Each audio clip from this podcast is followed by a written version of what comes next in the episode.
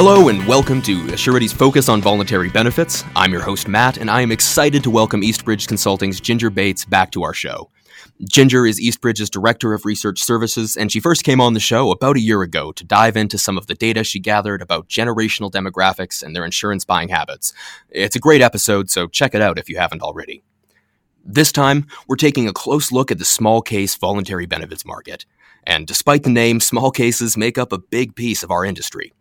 We're so glad to have you back, Ginger, and to leverage your expertise to learn more about this vital market. Thanks for joining us and welcome to the show. Thanks. I appreciate you having me back.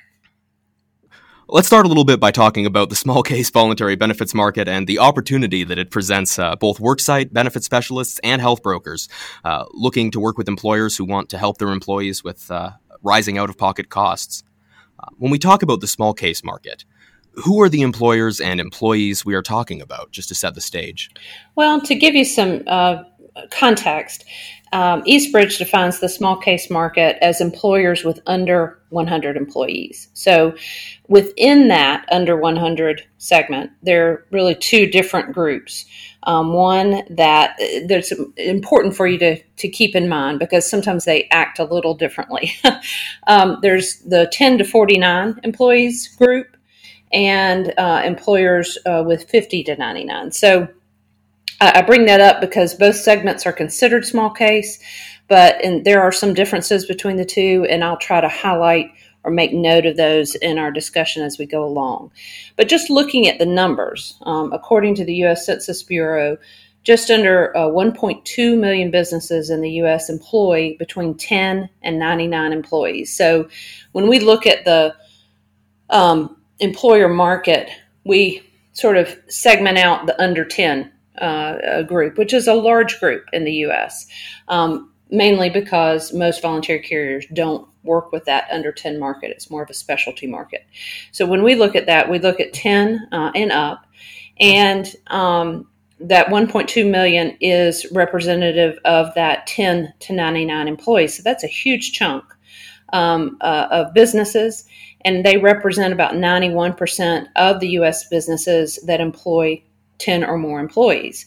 Um, that also equals about 26% of all employees uh, uh, employed, which is about 30 million uh, people. So the vast majority of that 1.2 million, all but about 130,000, is in the 10 to 49 employee size category. So, in general, the 10 to 49 and the 50 to 99 employer size category have a lot in common. But the 50 to 99 is often can often have some medium and large uh, employer uh, traits. So if it makes sense, it sort of straddles the fence between the two. Um, and I'll make note of that. But that gives you a sense for the size and sort of the um, uh, con, you know, content of that small group category uh, for our conversation going forward. That's some really vital context to have as we go forward in terms of understanding this market. And I'm really glad that you broke it out in terms of the uh, small and the small to medium kind of sizes in there. Yeah.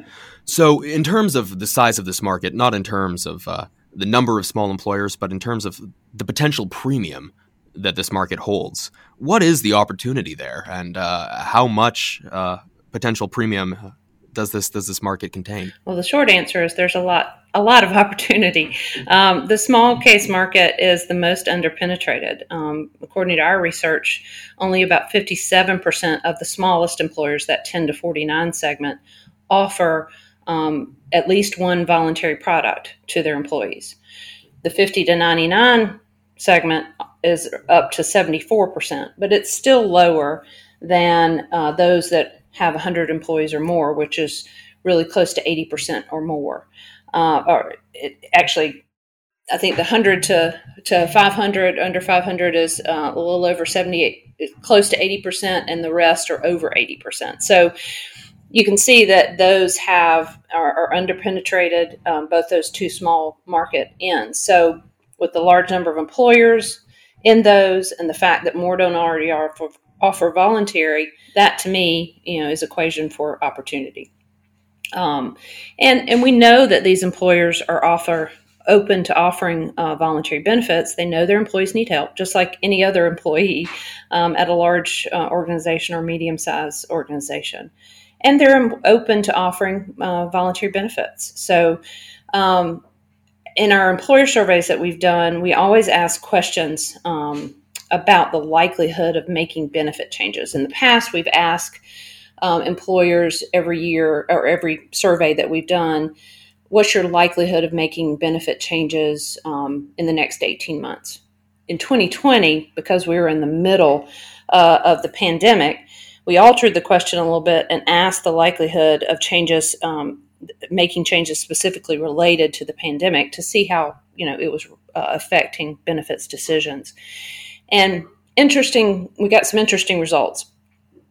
26% of those from the 10 to 49 employee category and 47%, so almost half of those in the 50 to 99 employee category said they are likely to either add a new voluntary benefit or move some existing benefit to voluntary, both of which were higher than in the 2018 employer study, um, which we just asked the likelihood of making the changes in the next 18 months. So, interesting results. Um, that the pandemic certainly was getting juices flowing in terms of thinking about adding new voluntary benefits or or switching um, existing benefits over to voluntary. So that equals opportunity as well.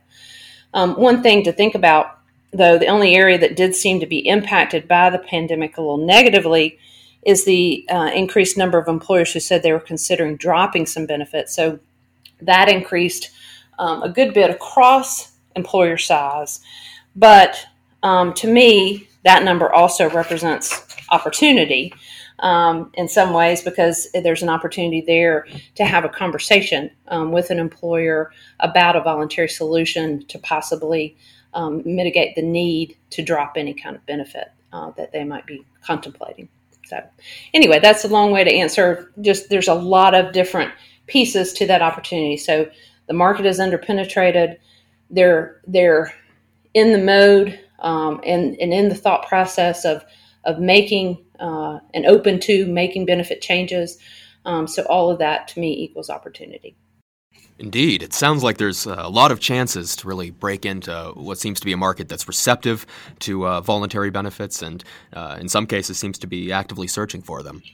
So, other than this, this lack of penetration into the small case market, uh, what are some of the differences that we see comparing small employers to uh, larger groups?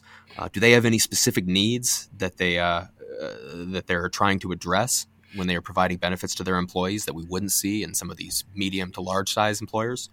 Well, um, you know, there's always some differences. Not, you know, nothing. Uh, we shouldn't approach anything as a one size fits all. But the needs and expectations of small employers are really becoming more and more like those of larger employers. And in our as you know, based on our research, from enrollment methods to administration uh, or voluntary products offered, the differences between small employers and larger ones are disappearing. They're slowly disappearing, though, and I think that's an important distinction. Um, they're not there yet, and there are some differences, um, but it is uh, they are uh, making their way. Um, uh, especially, you know, in technology and things like that, which we'll talk about later. I think um, but you know, the good news is, is, that this means it's becoming easier from a carrier and broker standpoint to meet their needs with some of the same processes that you use for larger businesses. Um, so just like larger employers, they're trying to meet their employee needs and they want it to be an easy process for them. Um, I don't think that that's a big uh, aha, and we all know that, but it's a, a good reminder to ourselves to to know that we need to remember what their motivating goals for offering voluntary are to meet their employees' needs and and to to have it be an easy implementation. So. Um, some of the research uh, that that backs this up. For in regardless of employer size, the primary reason for offering voluntary um, is employee interest in the products. So, from small, medium to large, their main reason for offering is because the employees have uh, expressed interest in having these benefits. Um, in the 10 to 49 size category, they follow that in their top three after employee interest with addressing gaps in their plan or offering more benefits for employees and offering uh, employees import, uh, the opportunity to buy higher amounts of coverage.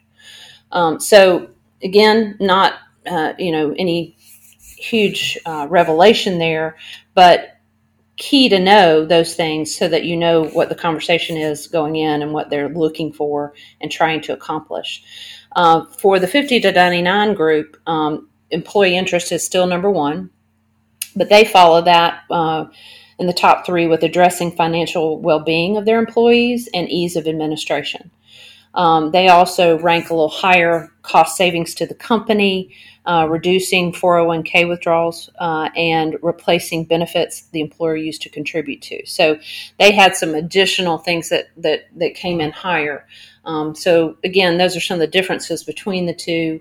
Um, the ease of administration um, being a little bit more important for the for the 50 to 99 group um, and the 10 to 49 group, everything that they mentioned is very employee centric uh, in terms of their reasons for offering. I think it's so, so important uh, to bring up the goals and the rationale of these employers and selecting voluntary benefits and their, their reasoning for adopting them.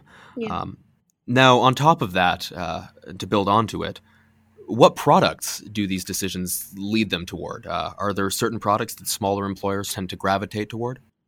Well, um, I can tell you about the top voluntary products that are currently offered by small employers. Um, the top three voluntary products um, are long-term disability, um, AD&D, and critical illness for the 10 to 49 category, and long term disability accident and whole life for the 50 to 99 category.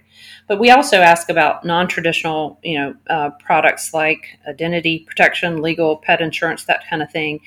And identity theft is the most frequently offered among uh, both small employer segments on the non traditional side and other non traditional benefits we ask about. Um, you know that we hear a lot about these days. Telemedicine, uh, obviously, is one that's been around a while, but uh, took on greater importance during the pandemic. Um, financial wellness programs and tools and purchasing programs. All those types of things are more likely to be offered as the size of the employer grows. So, small employers are less likely to currently offer that. But we also ask them, are you interested or, or, likely to offer these types of benefits in the next one to two years? And small employers we're just as likely as large employers to be planning to add one or more of these types of non-traditional benefits uh, over the next year or two. So, you know, those those are the kinds of things that they're currently offering, things that they're interested in um, offering in the future. Um, you know, so you can see that you might think it's sort of more one dimensional on a small employer side, but it's really not. They're trying, if you go back to why they're offering them to meet those employee needs, they're really uh, looking at all options yeah, definitely interesting to see the growth in those non traditional segments there. Um, but as you mentioned, a huge factor in the benefits that these smaller employers are uh, choosing to offer is what their employees want.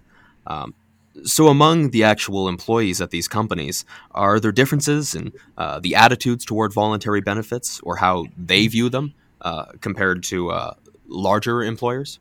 Not really, not a lot of difference. I mean, employees have this really tell us the same things, um, regardless of employer size, uh, of why they purchase. Um, reasonable cost, not a big surprise that that's number one.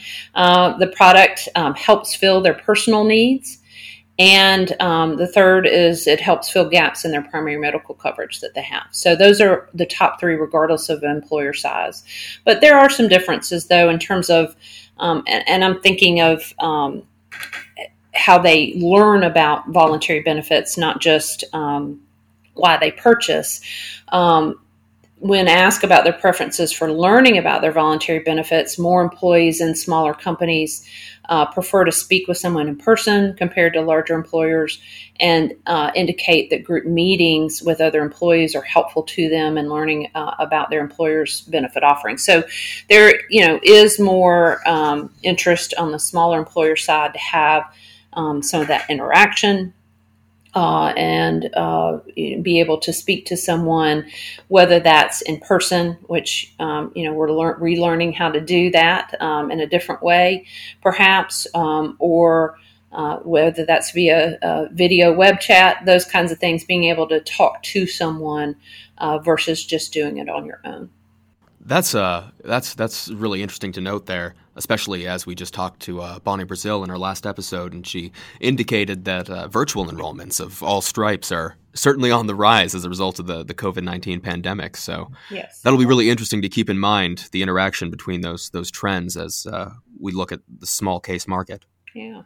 So in terms of uh, what these employees want. Uh, are there any products that they're searching for and that the employees are, are actively in the market for that either aren't offered or are uh, or are rising in in the number being offered right now? Well, I mean, we ask a couple different questions in our employee survey. One was which product categories do you think are most important? What are most important to you? So we asked them to rank that on a scale of one to five, and we had 12 different categories. Uh, they were more general um, medical, dental, you know, prescription drug, all the uh, life as a whole, not just, you know, um, not broken out into term or whole life, but in disability as a general um, uh, category also included accident, you know, critical illness, all those things.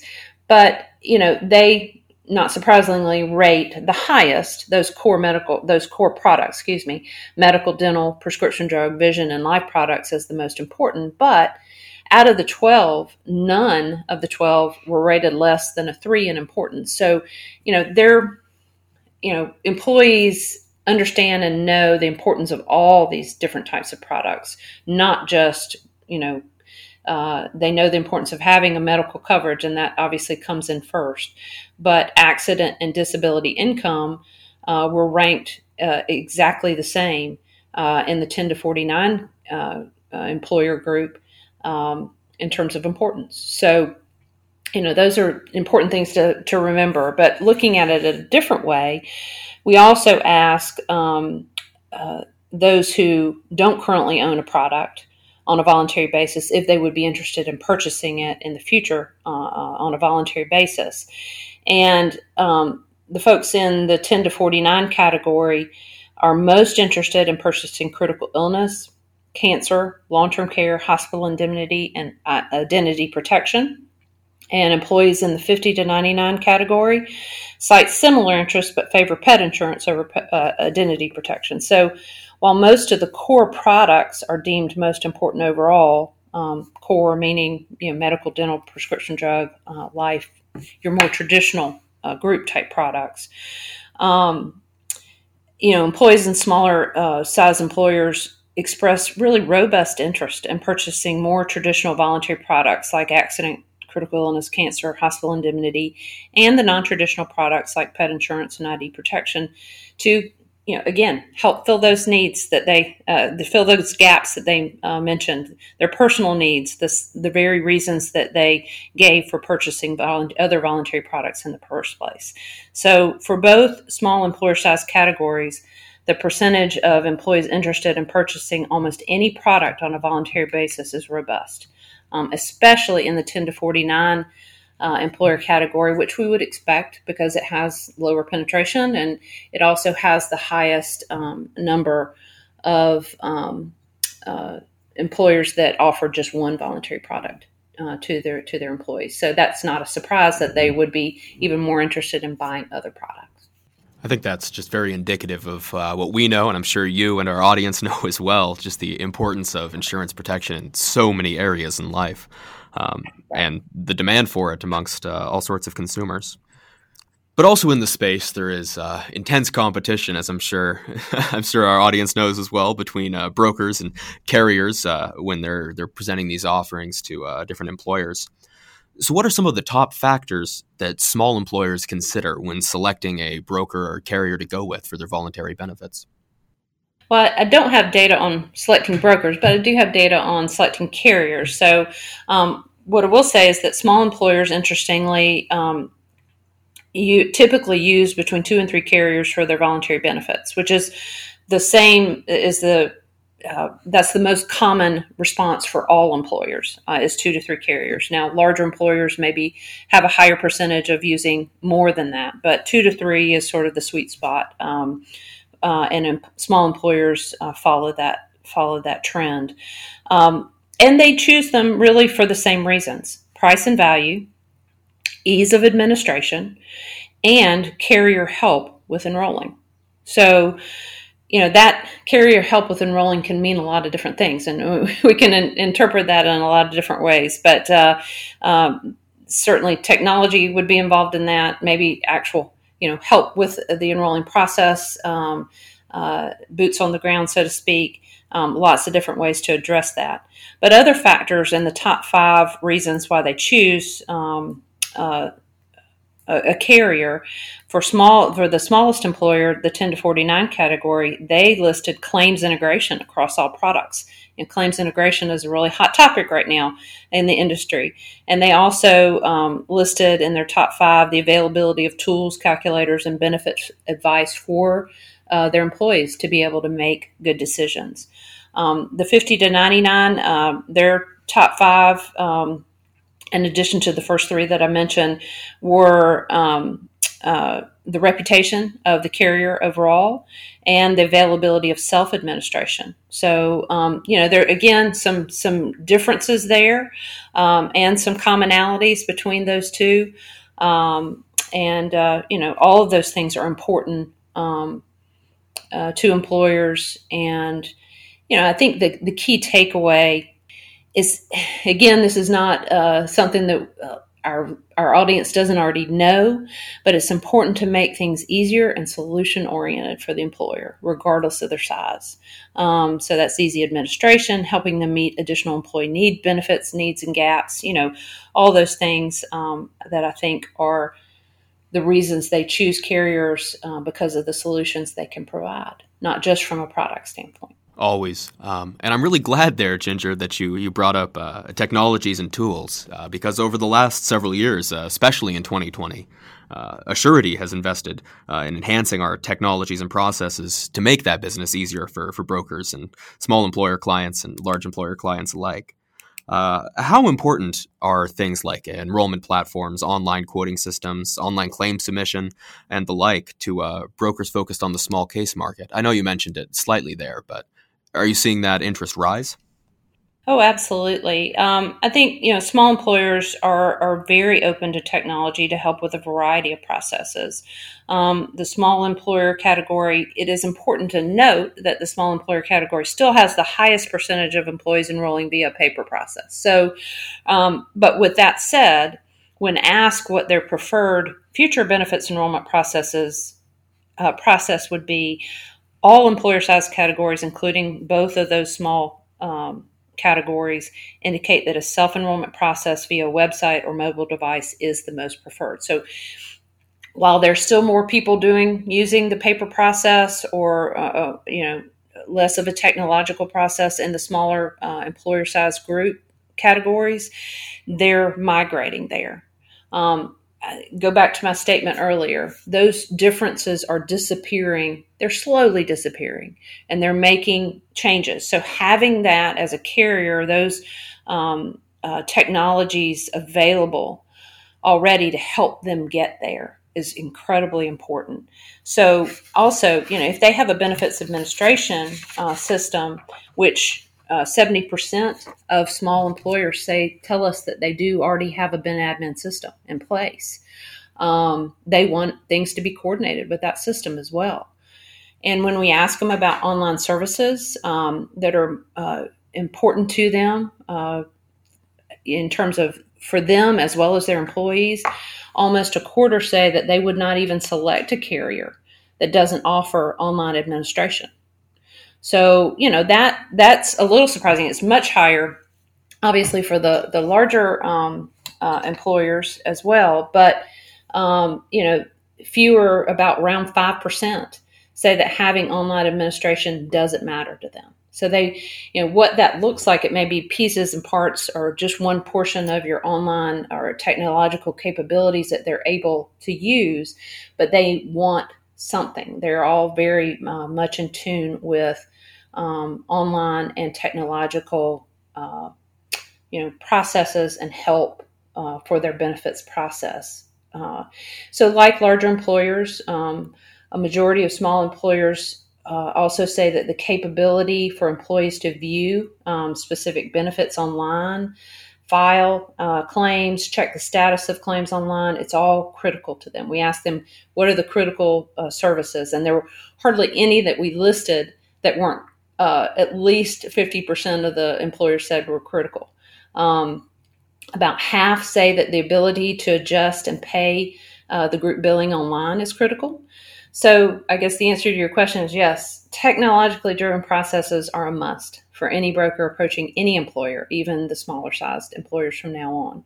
So, again, with the caveat that you have to meet them where they are, come alongside them, and help them get to where they uh, want and need to be. I think that really aligns with what we've seen and heard over these last couple of years. But something that, that hasn't really been talked about as uh, these digital uh, processes and online tools have risen in prominence is, uh, to your point, the changing expectations. Now, uh, digital service is, as you said, a must for, for many employers and brokers alike. Um, in terms of uh, the growing use of technology in enrollments, uh, are there expectations of brokers and carriers that were there not just a year or two ago? Well, you know, I think employers, the general trend, as you mentioned, um, they've been moving toward more online enrollment methods for the last few years. But I think the pandemic provided clarity on a lot of things, um, and and certainly pushed all employer sizes to you know try to accommodate um, a, a, remote workforce uh, and, and, and moved more in that direction of online enrollment methods if they weren't already there. Um, but you know, when we ask um, employers about plan changes, the thing that I mentioned earlier, um, uh, to voluntary uh, enrollment plans um, because of the pandemic, uh, the smallest employers were the least likely to say that they would make a change because of the pandemic. But um, you know, that didn't that doesn't mean that uh, they're not willing. They're, that a lot of them aren't going to make changes because 22% of the 10 to 49 said that they plan to move to an online self-service enrollment, and 39% of the 59, 50 to 99 employers said that they were moving to this method. So there, again, it sort of uh, provides. Um, uh, evidence to that slowly disappearing part. They're making changes. They're they're a little less uh, willing to make changes. Uh, may not have the resources, perhaps they may not think they have the resources to do that, but they know that they need to make it and are beginning to be willing to make those changes. Um, so, it is those differences between those small and, uh, and, larger employers in terms of their technological needs are, are disappearing, and I, I think the research um, supports that. Um, so it's definitely um, increasing. It's just a little slower uh, process, you know. And I think that sometimes brokers or, or, others still believe that small employers are not interested in using technology, but that nothing that we have done research on says that that's the case.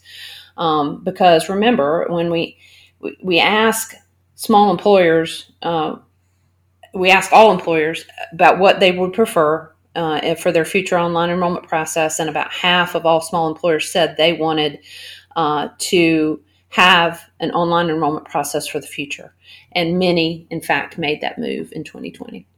It's good to see that that playing field leveling a little bit there, and I think it makes it easier for brokers who aren't necessarily used to selling small cases to use some of the tools and processes they've developed for, for larger cases to make that transition.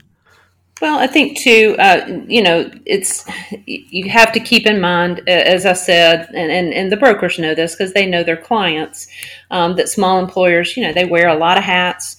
Um, they typically have fewer human resources on the benefit side. So, you know, trying to make things run smoothly for them uh, from enrollment through administration um, is key. And, and technology is typically at the heart of making things run smoothly these days. There's just no getting around it. That is so, so true.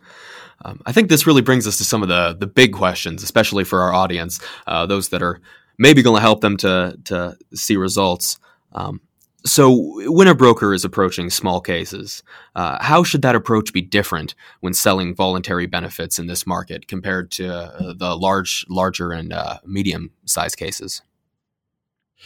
Well, as I've, I've stated already, I think it's it's all about making things simple for the employer while allowing them to offer a more robust benefits package for their employees. I know that doesn't sound necessarily profound or or new, but it's nonetheless true.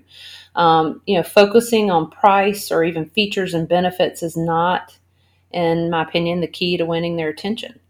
Uh, you know, first, the employer has to feel like it will be simple and easy to implement and then they can focus on the product specifics, pricing, etc. So sometimes, you know, you go in, uh, you know, a larger client may be more focused on the pricing side, um, perhaps, or spreadsheeting products, that type of thing.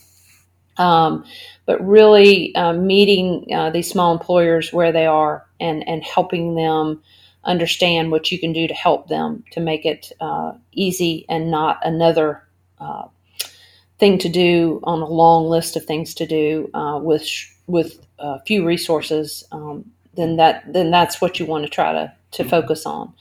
Um, the key areas that small employers mention, um, and we ask about the biggest administrative pain points uh, that they experience, are important to keep in mind from the from the get go. Um, the top three for both of the small employer categories are getting products set up on an enrollment and ben admin system 70% of them tell us that they do already have a ben admin system and getting those products set up helping them do that is is a big uh, pain point for them.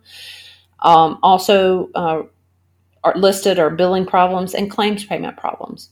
So you know those things uh, are can really bring things to a screeching halt as i'm sure again our broker audience knows. And having um, uh, the the tools and the processes in place to make sure that those things go smoothly um, are, you know, to me, the keys uh, to success uh, for the small employer group market. And a lot of those factors that you mentioned are, uh, at least in some way, influenced by the carrier that is being offered as well.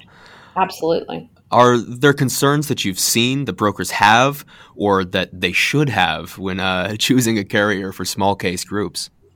Well, I think um, a lot of brokers uh, who focus on the small case market often sell, you know, medical and employer-funded products to those clients as well. So their biggest fear, I think, is you know when first introducing voluntary to a client is that there will be an issue uh, with the voluntary that will jeopardize their other business. So brokers, you know, have to pick carriers that will help keep them uh, keep things simple and relatively problem free for their clients. So, you know, not surprisingly, when brokers are asked about the most important carrier selection criteria, they rank administration and service as the most important, along with product features and benefits. Um, you know, benefit brokers uh, place a higher emphasis on price. Benefit brokers are the ones that uh, that we categorize as those folks that uh, uh, are your more traditional benefit brokers versus voluntary um, worksite uh, brokers. Um, but they p- place a higher emphasis on price. But both um, say that integration with enrollment and admin needs of the client are really, really important to them. So it does, you know, it all sounds familiar. The employers want those same things, and the broker responses reflect those employer needs and requests.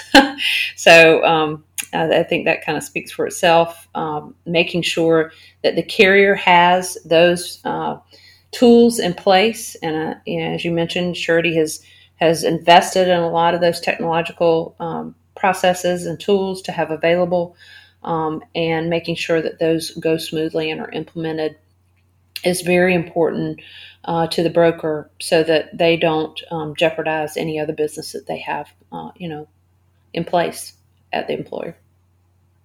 That makes a lot of sense, and uh, I think you've given us and our audience a lot to think about. Um, is there anything more that you'd like to add about the small case market, Ginger, before we wrap up today? No, just to reiterate that um, you know there are while there are differences, um, there you know the, the differences are are going away. Um, between the small and the larger uh, groups, especially because, you know, uh, one of the main reasons is that technological platforms and ben admin firms are really pushing down market, you know, and really, uh, and really has some high penetration and continue to focus on that small employer market as well. So they're catching up and uh, brokers and carriers have to do the same to be able to to meet them uh, where they are. Well, I think that's that's great advice. Well, Ginger, I would like to thank you once again for taking the time to show up today and uh, give us give us your advice and uh, insights on the small case voluntary benefits market. I think uh, our audience is really going to get a lot from that. So, uh, thank you very much. We really appreciate it. I hope it was helpful, and thanks for having me again. Enjoyed being with you. Of course. And uh, to our listeners, uh, thanks for tuning in to Assurity's Focus on Voluntary Benefits. If you'd like to learn more about Assurity and our voluntary products, you can visit assurity.com. You can also email us at podcasts at assurity.com, and we'll be happy to connect you with the sales team in your region. If you'd like to learn more about Eastbridge Consulting and their research, uh, you can visit them at eastbridge.com. Thanks for listening. Assurity is a marketing name for the mutual holding company Assurity Group Incorporated and its subsidiaries. Those subsidiaries include but are not limited to Assurity Life Insurance Company and Assurity Life Insurance Company of New York.